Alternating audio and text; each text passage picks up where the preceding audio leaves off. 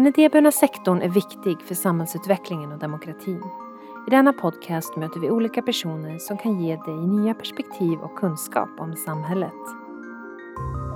Hej och välkommen till dagens avsnitt med mig Rebecka Hagman, kommunikatör på Skyddsvärnet. Idag ska vi prata med Bo Sandvall och Kristina Antonio som jobbar på Skyddsvärnets stödboende Björka Bromma. Hur är det att jobba på Björka stödboende? Vad är viktiga egenskaper hos personalen när man ska bemöta personer med bakgrund av beroendeproblematik? Det och mer ska vi prata om idag. Ja, hej och välkommen Bosse och Kristina.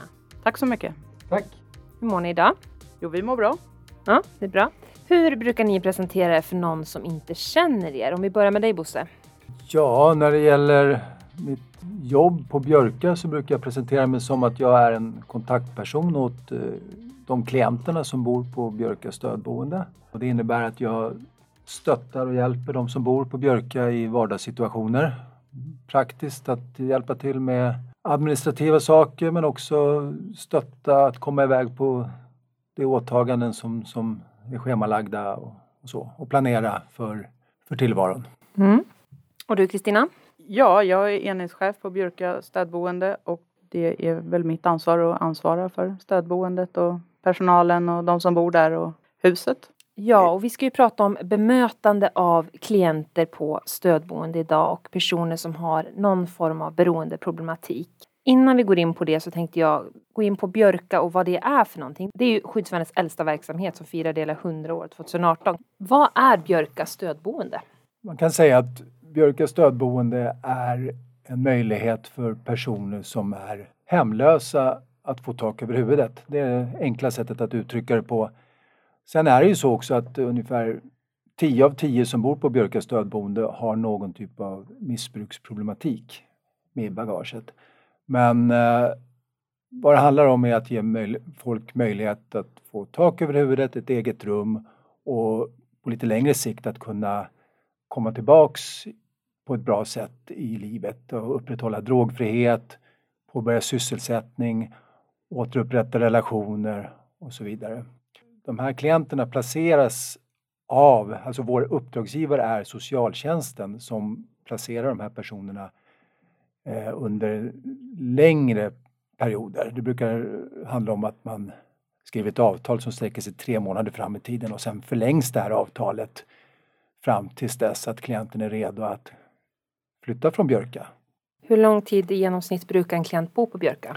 Det där varierar väldigt mycket men om man ska ta någon genomsnittlig tid så ungefär ett år, knappt mm. ett år skulle jag vilja säga. Och efter det året då, vad brukar oftast hända då? Går man vidare till en annan insats eller är man redo för att påbörja sitt liv självständigt? Mm. Det ser lite olika ut. Det, det, optimala är ju såklart att klienten flyttar från Björka av rätt anledningar och det är det som oftast sker, det vill säga klienten flyttar till ett eget boende. Det kan vara i form av en träningslägenhet och det är någonting som även skyddsvärnet kan erbjuda i ett, i ett annat socialt sammanhang, en annan enhet. Men det kan också vara att klienten flyttar hem igen. Den kan, personen i fråga kanske inte har kunnat bo ensam fast personen har en egen lägenhet på grund av problem med droger och så vidare. Eller att personen eh, flyttar till ett annat boende, händer också, som passar bättre för just den situationen klienten befinner sig i, i, i livet just då. En del klienter, det är ju så verkligheten ser ut, klarar ju inte av att bo på ett ställe som Björka med det, det egna ansvaret som, som, som faktiskt förväntas att man ska ha. Så att då kan klienten kanske flytta till ett behandlingshem istället om det visar sig att klienten väljer att ta ett återfall exempelvis. Mm. För att jag tänkte fråga dig, hur fungerar det med ett drogfritt boende? Hur mm. gör ni kontroller? Vi tar ju urinprov på de som bor hos oss ungefär två gånger i veckan. Vi tar även urinprov om man har av någon anledning sovit borta. Och vi tar urinprov om vi tycker att en person uppträder påverkat på något sätt. Sen har vi även en sån här utandningsapparat för, som mäter alkohol. Och då får man ju blåsa varje gång man har varit ute. Mm. Så det kan ju vara flera gånger per dag. Vad händer om någon har tagit ett återfall då? Eh, ja, det beror liksom lite på omfattningen av det. Om det är alkohol och eh, inte är så högt och inte så högt räknar vi under 1,7. Då blir man avvisad kallar vi det. Då får man helt enkelt inte vara kvar.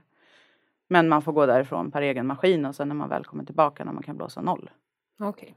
Men har man tagit ett allvarligare återfall, alltså att man blåser högre eller att det är någon att man lämnar ett urinprov som är positivt och man verkar påverkad. Droger kan ju sitta i ganska länge så ibland kan man ju lämna ett positivt urinprov utan att vara påverkad. Och då blir man ju avvisad också per egen maskin att man får gå därifrån.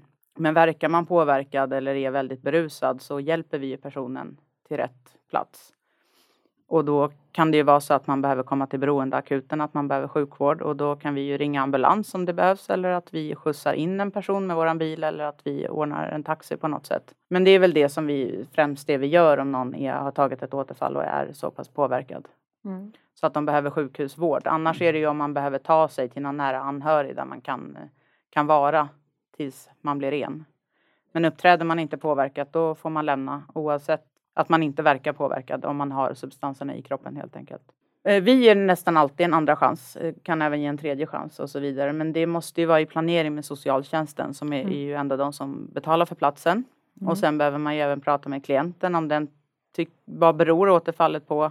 Behöver klienten mer stöd än vi kan erbjuda på ett stödboende? Behöver man någon mer insats så kan man ju kanske få den så att man klarar sig bättre eller att man som eh, Bosse sa tidigare att man kanske behöver komma till ett behandlingshem att man, att man behöver mer omsorg än man får på ett stödboende. Mm. Så det, det är väldigt individuellt.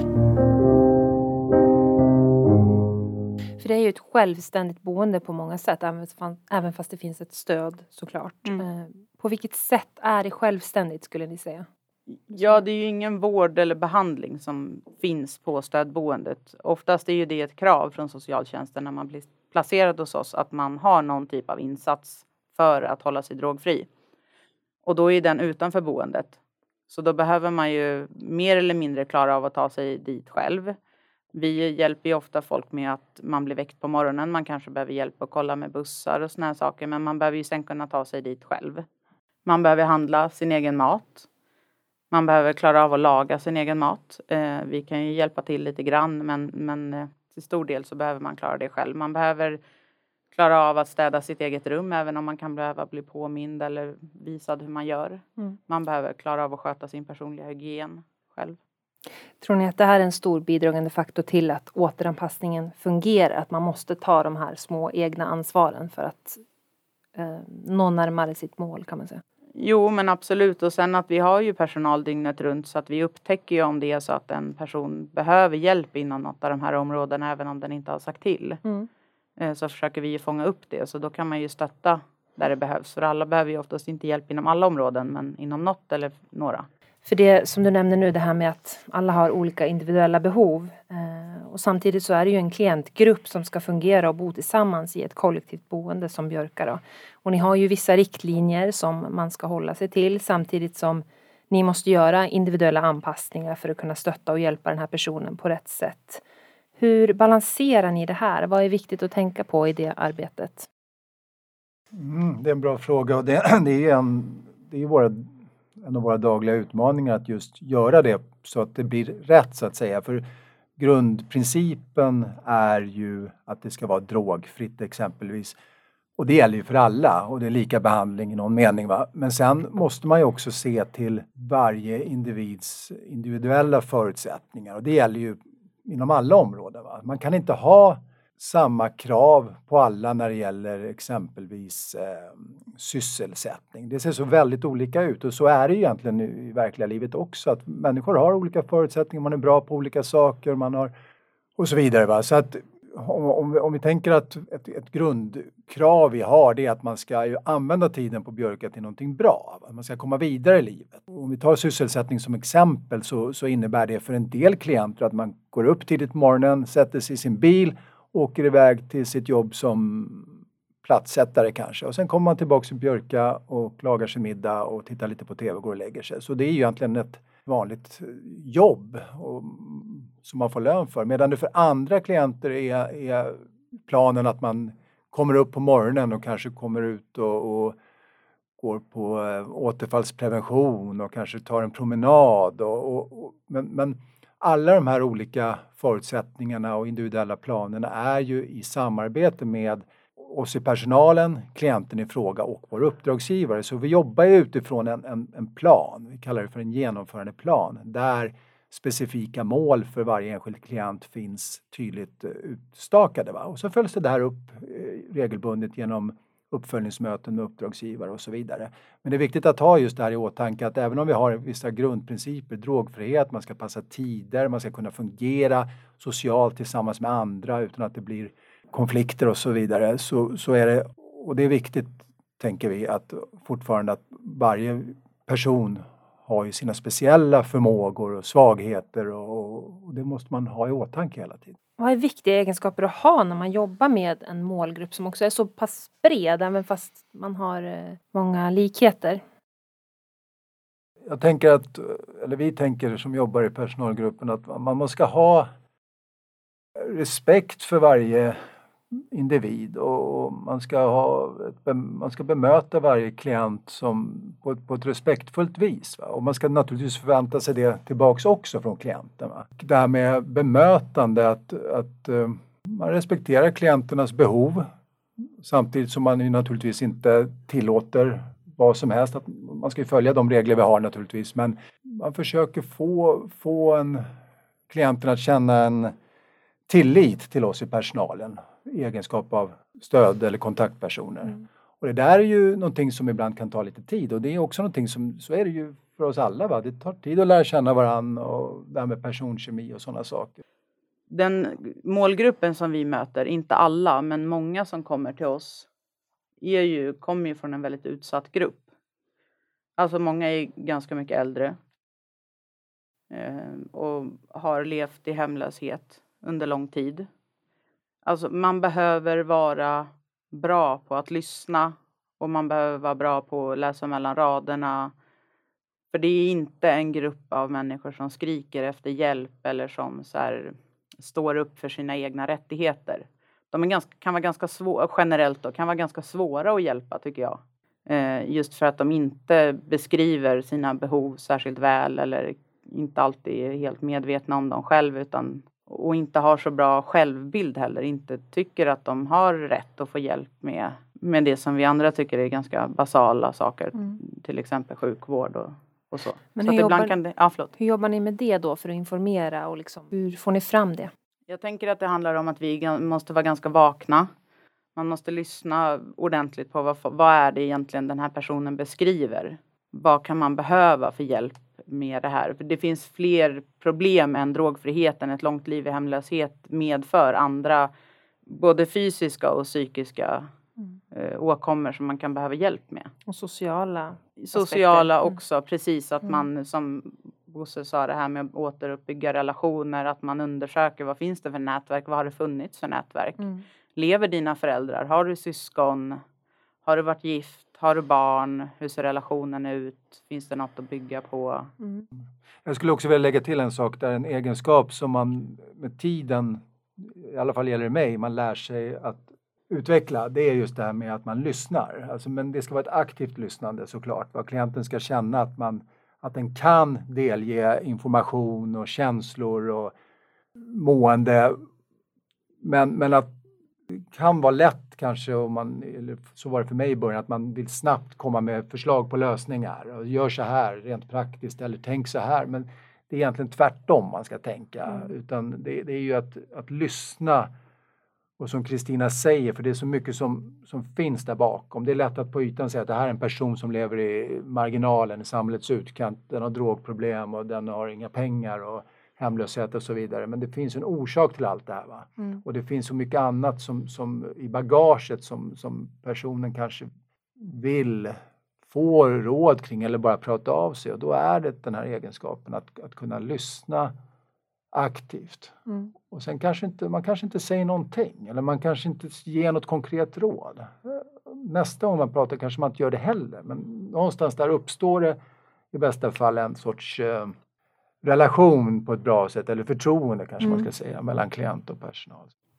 Eh, och som du säger det här med att kunna lyssna, ibland kan det ju vara ganska jobbiga historier mm. som man får höra. Eh, och då behöver man ju kunna härbärgera det.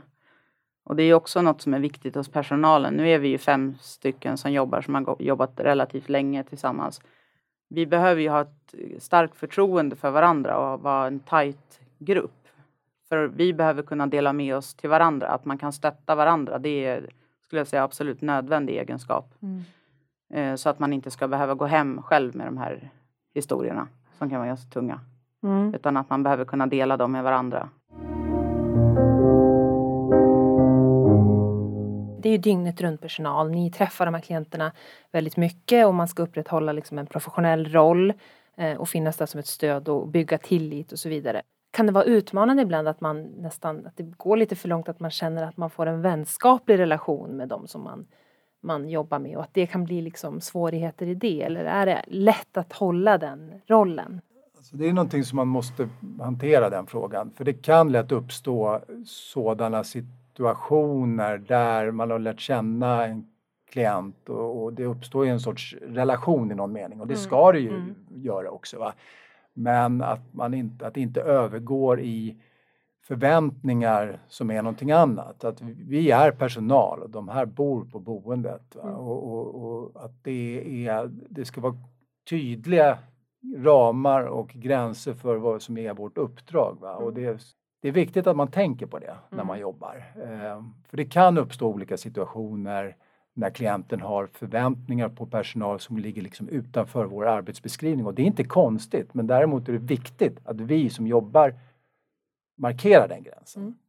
Nu har vi varit inne på det här med vad som är liksom utmanande och sådär, men, men om ni får säga en varsin, vad är den största utmaningen tycker ni när det kommer till att arbeta med den här målgruppen som har den här typen av bakgrund?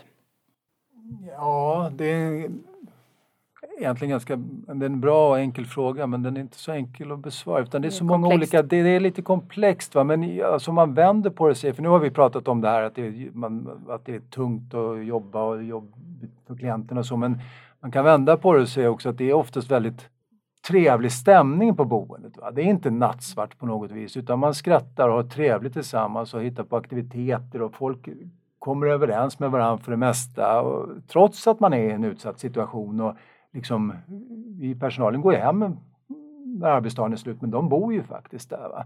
Men utmaningen kan man kanske säga då är ju att, att upprätthålla en bra atmosfär på, på stället. Att, och har man jobbat ett tag och lär känna klienterna och känner sig liksom bekväm i sin arbetsroll då, då blir det inte en utmaning utan det mm. kommer naturligt. Och man ska heller inte komplicera allt för mycket heller va? utan va, att vara närvarande på jobbet mm. eh, är en grundförutsättning såklart. Det är, det är inte unikt just för björkar på något vis men att, att få liksom det här vardags eh, mm. situationerna, att det flyter på helt enkelt. Det är viktigt att man tycker det är roligt att ja, göra och intressant och att man mm. bibehåller den här respekten för individen för man är ju ändå i, i, en, i, en, i en situation där man har ganska man bestämmer ju där när man jobbar. Va? Man har ju ansvaret och det gäller att man förvaltar det på ett bra sätt. Mm.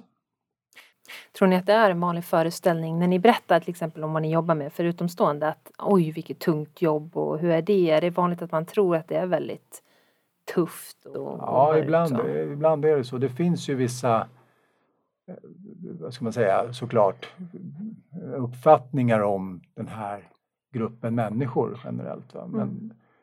Och det är klart att det beror på vad man menar men delvis stämmer det ju. Det är ju mm. personer mm. som är liksom i samhällets utkant och så men, men däremot så är det inte så dramatiskt som, som vissa tror att det är, att det är liksom stökigt. Det är, det, för det mesta är det ganska lugnt och trevligt och folk som bor hos oss i alla fall det är ju sådana som vi tror på. Alltså så tillvida att tror vi på att den här placeringen kommer funka då blir man erbjuden en, en placering. Va? Har vi rätt i vårt antagande då kommer den här klienten göra allt för att hålla sig drogfri och eh, leva upp till de förväntningarna som vi har och som uppdragsgivaren har och som man har på sig själva. Mm. Och då blir det bra också. Hur ser statistiken ut? Har ni siffror på hur många som tar sig vidare? Jag vet att vi var inne på det lite tidigare men vad kan man säga om, om hur det ser ut?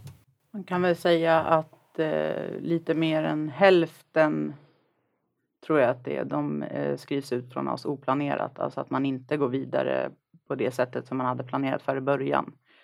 Och det verkar som att det är en statistik som gäller för den här målgruppen. Generellt. Ja, mm. generellt.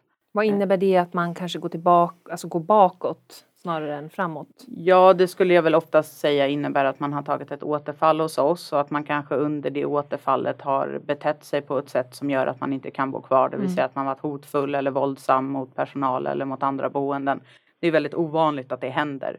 Men om det händer så kan man inte vara kvar mm. hos oss. Eh, då får man ju inte en andra chans. Mm. Det kanske man får sen om sex månader eller ett år. Mm. Det har ju absolut hänt att folk som har betett sig och haft den problematiken sen har eh, gjort det, mm. gjort någonting åt det och sen kommer tillbaka till oss. Då, mm. då går det ju jättebra. Men eh, det är som Bosse sa, de absolut flesta som skrivs ut planerat, de går ju till en träningslägenhet. Mm. Det är det vanligaste. Eller att man går tillbaka till eget boende. Att mm. man går tillbaka till sin familj. Kanske man inte har kunnat bo hos på grund av att man har ett aktivt missbruk och behöver få en stabil nykterhet. Mm. Kan ni dela mer av något speciellt minne från en klient som har bott på Björka? Jag vet att det handlar om mycket sekretess här, men finns det någonting ni kan berätta om som har berört er extra mycket? Alltså egentligen, det finns hur mycket historier som helst egentligen, både när det gäller framgångsrika, alltså det har gått väldigt bra för klienterna och så finns det ju lite mer dystra varianter men jag kommer att tänka på, det är inte att det, det här är, det är en klient som har var placerad hos oss under en längre period och han jobbade hårt med sin drogfrihet och med sysselsättning. Det här var en klient som hade väldigt stor kapacitet, alltså det fanns mycket där. Det hade, han hade fungerat under större delen av sitt liv och haft eget företag och väldigt eh, liksom liksom en arbetsmänniska helt enkelt. Va? Hantverkare kan man säga. Och sen så gick det väl snett någonstans på vägen då med företag och familj och allt sånt där. Så han placerades på Björka och eh, han är i övre medelåldern och sedan så, så när han hade bott hos oss under kanske ett års tid så fick han erbjudande om just en träningslägenhet. Och då kunde vi också i samband med att han flyttade till den här lägenheten erbjuda i samarbete med vår uppdragsgivare en så kallad OSA-anställning på Björka. För det är, det är en stor fri, fristående hus eh, insprängt i ett villområde och det är alltid saker som behöver liksom repareras. Alltså en vaktmästarroll skulle man nästan kunna säga. Så att det var vad man kallar en win-win situation. Så att han kommer och jobbar hos oss vardagar varje dag. Va? Mm. Och det är för att han, och han får lön för det. Mm. Alltså riktig lön. Va? Och han har ju samtidigt den här sociala eh, gemenskapen som man har haft sedan tidigare. Så att det fyller ju flera funktioner för oss. Vi är jätteglada att vi har någon som byter glödlampor och målar om rum och, och sådär. Va? Och han är glad för att han gör någonting bra och håller sig drogfri. Mm. Han, så att det här är, det, det, är ett bra exempel på en person att man hittar en individ, individuellt anpassad lösning. Att han har ett eget boende i form av träningslägenhet. Men han kommer till oss varje dag och gör jättebra grejer och får betalt för det. Kan ni förklara varför just ni har valt att jobba i en ideell organisation på ett ideellt stödboende? För det finns ju också många privata liknande verksamheter. Det är ju så att när man berättar om, om skyddsvärnet och Björka och så, så alltså det, det låter ju onekligen väldigt bra att säga att man jobbar, alltså att all vinst återinvesteras i verksamheten. Det är ju ingen som tycker det är fel. Va? Utan där, det omvända är ju, kan ju vara privata bolag inom omsorg och socialt arbete som ju har som huvudmål att tjäna så mycket pengar som möjligt till så låg och hålla nere på utgifterna och så. Mm. Så att det ju, uppfattas ju som väldigt positivt. Va? Och det är ju det också, och det är ju sant. Mm. Eh, all vinst återinvesteras i någon form, alltså vidareutbilda personal eller satsa på nya sociala insatser, olika nya enheter som vi väljer att kalla det för. Va? Och det är klart att det överensstämmer ju såklart även med min och uppfattning också om hur det ska gå till. Jag håller ju med att jag tycker att det är bra såklart. Många klienter som är hos oss har ju bott på andra stödboenden eller andra boenden tidigare. De har varit med om många insatser. Mm. Och kan ju vara liksom lite luttrade och då kan det kännas skönt också att man kan förklara det att så här, nej men det är inte så att vi inte vi gör inte det här för er för att vi vill tjäna pengar eller det är inte så att vi inte har lagt in nya golv eller renoverat köket för att vi försöker spara pengar som ska gå till våran vinst utan att då kunna förklara att så här, ja, men det här är en ideell organisation. Alla pengar som, som blir ett överskott investeras i nya verksamheter. Och det, jag känner att det ger en trygghet till dem mm. också. Mm. Att de inte, de inte är exploaterade på något sätt. Det är inte så att vi försöker göra vinst på de här äh, Lisa och Lasse som sitter i våran soffa utan blir det en vinst så går det till något Mm. annat som kan gynna dem eller deras barn eller någon annan som de känner. Mm. Det känns väldigt skönt. Jag hade för bara några veckor sedan ett, vad vi kallar ett informationsbesök när en klient får komma och besöka Björka för då en eventuell placering. Han kom i sällskap med sin pappa och jag fick känslan av att pappan var lite ifrågasättande kring vad det här var för ställe Björka. Han var inte otrevlig på något vis men lite ifrågasättande uppfattade jag det som och ville veta och då för sin sons räkning. Va? Jag berättade om hur vi jobbade och våra regler och riktlinjer och allt sånt där och våra rutiner och så kom jag till det här. För känner, du till, känner ni till skyddsvärnet och så? Hur- Nej, det visste de inte.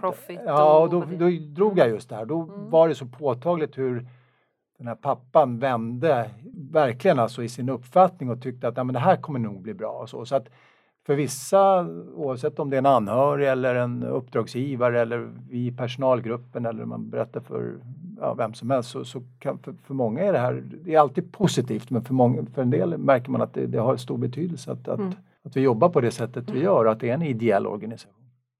Vad är det viktigaste ni känner att ni har lärt er under era år på Björka? Det är att man inte vet någonting om en människa förrän man har lyssnat på vad de...